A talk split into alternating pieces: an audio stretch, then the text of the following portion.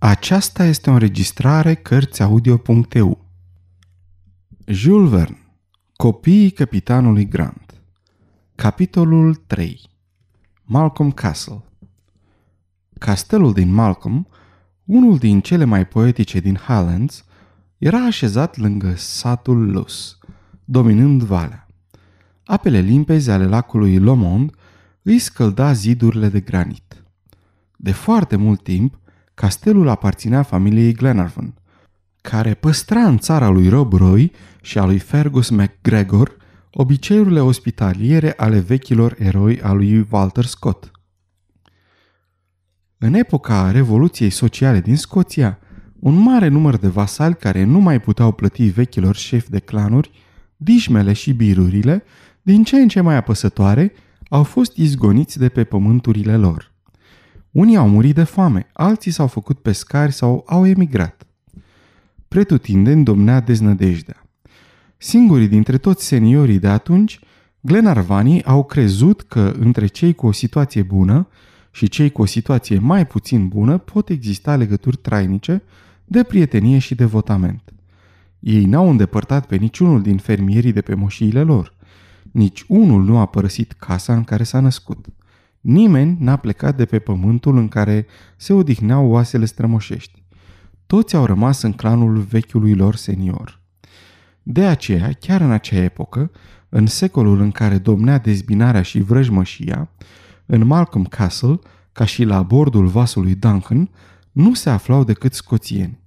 Toți fuseseră vasale a lui MacGregor, MacFarlane, a lui MacNabs sau MacNaughton, adică băștinași din comitatele Sterling și Dumbarton, oameni de ispravă, devotați trup și suflet stăpânului lor, unii vorbind încă limba veche, gaelică din ținutul Caledoniei. Lordul Glenarvan avea o avere imensă. O folosea ca să ajute pe cei din prejur. Bunătatea lui îi întrecea chiar dărnicia. Ea nu cunoștea marginile, impuse în mod firesc dărniciei. Seniorul din Lus reprezenta comitatul în Camera Lorzilor, dar cu ideile lui Iacobine, prea puțin dispus să fie pe placul casei de Hanovra, era destul de rău văzut de oamenii de stat din Anglia, în special pentru că era foarte legat de tradițiile strămoșilor săi și rezista energic presiunilor politice ale celor din sud. Lordul Glenarvan nu era însă nici pe departe un om cu vederi înapoiate – N-avea un spirit strâmt, nici o inteligență mărginită, iar porțile comitatului său erau larg deschise progresului. Era scoțian până în adâncul sufletului și numai pentru gloria Scoției lua parte cu iahturile sale de curse la regatele inițiate de Royal Thames Yacht Club. Avea 32 de ani. Era înalt de statură, cu trăsături puțin severe însă cu o veșnică blândețe în privire. Toată persoana lui întruchipa poezia țării de sus. Toți îl știau vitaz, întreprinzător, cavaler, dar înainte de toate bun. Ar fi dat săracilor și haina de pe el. Lordul Glenarvan era căsătorit abia de trei luni. Se însurase cu domnișoara Helena Tufnell, fata marelui călător William Tufnell una din numeroasele victime ale științei geografice și ale pasiunilor descoperirilor. Domnișoara Helena nu era de familie nobilă, dar era scoțiană, ceea ce în ochii lordului Glenarvan egala orice titlu de noblețe. Seniorul din Lus își făcu din această tânără ființă fermecătoare, îndrăzneață, devotată, tovarășa lui de viață. Pe vremea când o cunoscuse, ea trăia singură orfană, aproape fără avere, în casa tatălui ei, la Kilpatrick. Înțelesese că o fată săracă avea să fie o nevastă curajoasă și o luă de soție. Domnișoara avea 22 de ani. Era o tânără blondă cu ochii albaștri ca apa lacurilor scoțiene într-o dimineață frumoasă de primăvară. Dragostea pentru soțul ei depășea cu mult recunoștința ce o purta iar fermierii și servitorii o iubeau atât de mult încât erau gata să-și dea viața pentru buna noastră stăpână din Lus, cum o numeau ei.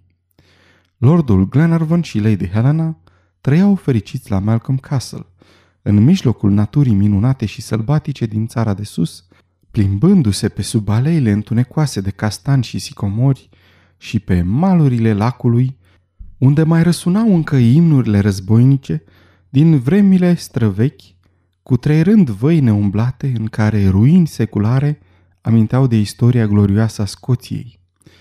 Uneori se pierdeau în pădurile de mesteceni sau de zadă, cutreierau câmpurile întinse, acoperite de ierburi îngălbenite.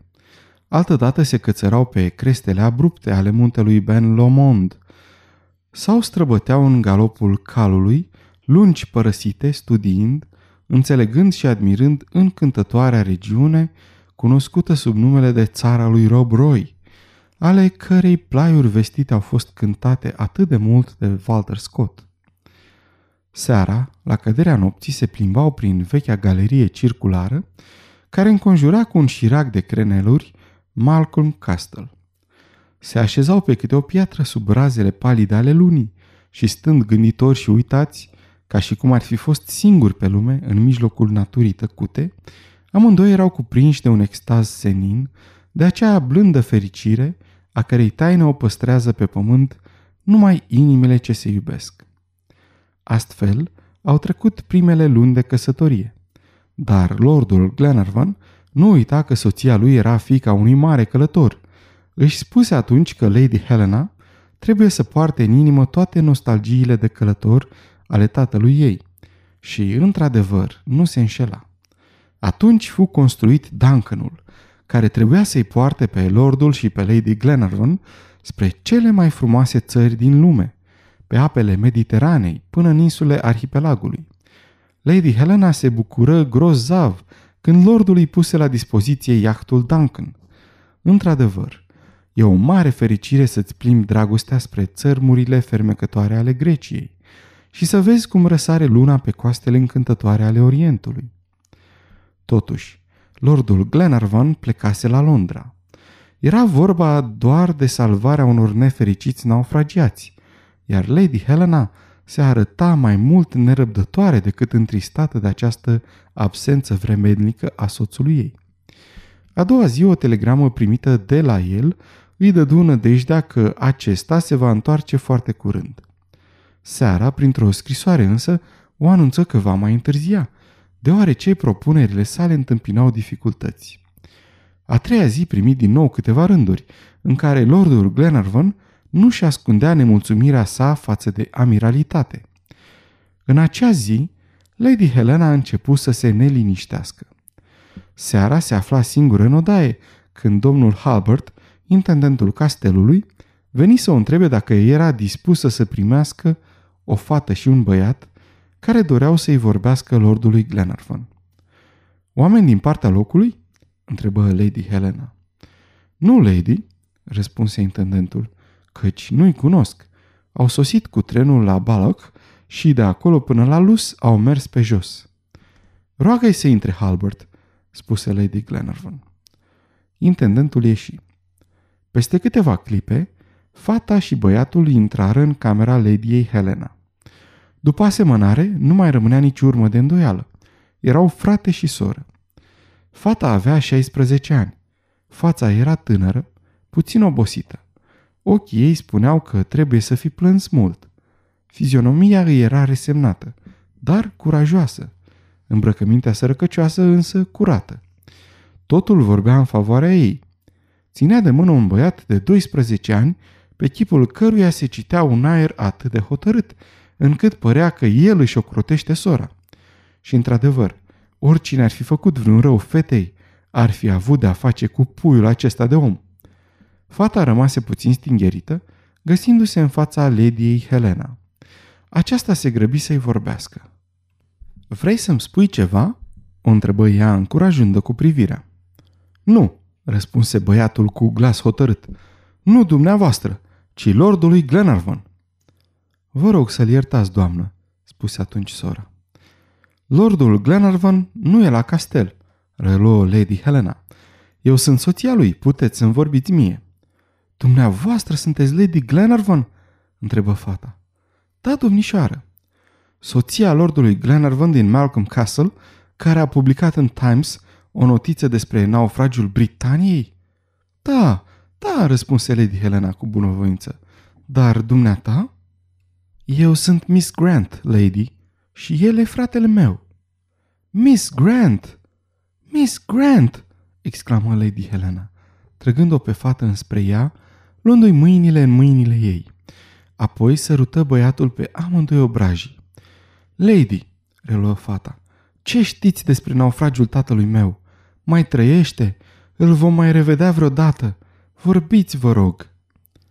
Draga mea copilă, spuse Lady Helena, ferească Dumnezeu să-ți răspund cu ușurință într-o împrejurare ca asta. Nu vreau să-ți dau o nădejde amăgitoare. Vorbiți, Lady, vorbiți, m-a întărit durerea, pot auzi totul. Draga mea, răspunse Lady Helena, speranța e foarte slabă, dar există totuși. Nu e imposibil să-l revedeți pe tatăl vostru într-o bună zi. Doamne, exclamă Miss Grant, neputând să-și stăpânească lacrimile, în timp ce Robert sărută cu recunoștință mâinile bunei Lady Glenarvan. După ce prima clipă de bucurie dureroasă trecu, fata a început să pună întrebări fără șir. Lady Helena îi povesti istoria documentului, cum s-a pierdut Britania pe coastele Patagoniei, în ce fel trebuie să fie ajuns pe continent după naufragiu capitanul și cei doi marinari, singurii supraviețuitori. În sfârșit, cum implorau ei ajutorul lumii întregi în documentul acela scris în trei limbi pe care l-au aruncat în apele oceanului. În timp ce povestea, Robert Grant privea cu ochii țintă la Lady Helena. Închipuirea lui îi reînvia scenele îngrozitoare a căror victimă fusese tatăl său. Îl vedea pe acesta pe puntea Britaniei, îl urmărea în mijlocul valurilor. Se agăța cu el de stâncile coastei, se tăra pe nisip găfâind, dincolo de bătaia valurilor. De mai multe ori, în timp ce Lady Helena povestea, băiatul, lipindu-se de sora lui, lăsă să-i scape câteva exclamații. O, tată, pietul meu tată! Miss Grant asculta, împreunându-și mâinile, și nu rosti niciun cuvânt, până ce nu-i sprăvi povestirea. Abia atunci spuse. Oh, lady, documentul! Documentul! Nu-l mai am, draga mea fată, răspunse Lady Helena. Nu-l mai aveți? Nu. În interesul tatălui vostru, Lordul Glenarvan a trebuit să-l ducă la Londra. Dar v-am spus tot ce conținea cuvânt cu cuvânt și felul în care am ajuns să aflu înțelesul exact. Din frânturi de fraze aproape șterse, valurile au cruțat câteva cifre. Din păcate, longitudinea... O să ne lipsim de ea, exclamă băiatul. Desigur, domnule Robert, răspunse Lady Helena cu un zâmbet, văzându-l atât de hotărât. Cum vezi, Miss Grant, cunoști ca și mine cele mai mici amănunte din document. Da, lady, răspunse fata, dar aș fi vrut să văd scrisul tatălui meu. Ei bine, mâine, mâine poate se va întoarce Lordul Glenarvan. Soțul meu, având la el un document ce nu poate fi tăgăduit, a vrut să-l arate comisarilor amiralității, pentru a-i face să trimită de îndată un vas în căutarea capitanului Grant. E oare cu putință, lady?" exclamă fata. Ați făcut acest lucru pentru noi?" Da, draga mea, și-l aștept pe lordul Glenarvan dintr-o clipă în alta." Vă mulțumesc din adâncul sufletului, lady, spuse fata cu înflăcărare și cu un accent de adâncă recunoștință în glas. Draga mea copilă, răspunse Lady Helena, nu merităm nicio mulțumire. Oricare altul în locul nostru ar fi făcut la fel. De s-ar putea realiza nădejdile pe care le-am întrezărit. Până la întoarcerea lordului Glenarvan, veți locui la castel. Lady, răspunse fata, N-aș vrea să abuzez de bunătatea și simpatia ce o arătați unor străini. Străini, fetițo? Nici fratele și nici dumneata nu sunteți străini în această casă. Și vreau ca la sosirea lui, Lordul Glenarvan să spună singur copiilor capitanului Grant tot ceea ce va întreprinde pentru salvarea tatălui lor. Nu se putea refuza o invitație făcută cu atâta inimă. Au rămas deci înțeleși ca Miss Grant și fratele ei să aștepte întoarcerea lordului Glenarvan la Malcolm Castle. Sfârșitul capitolului 3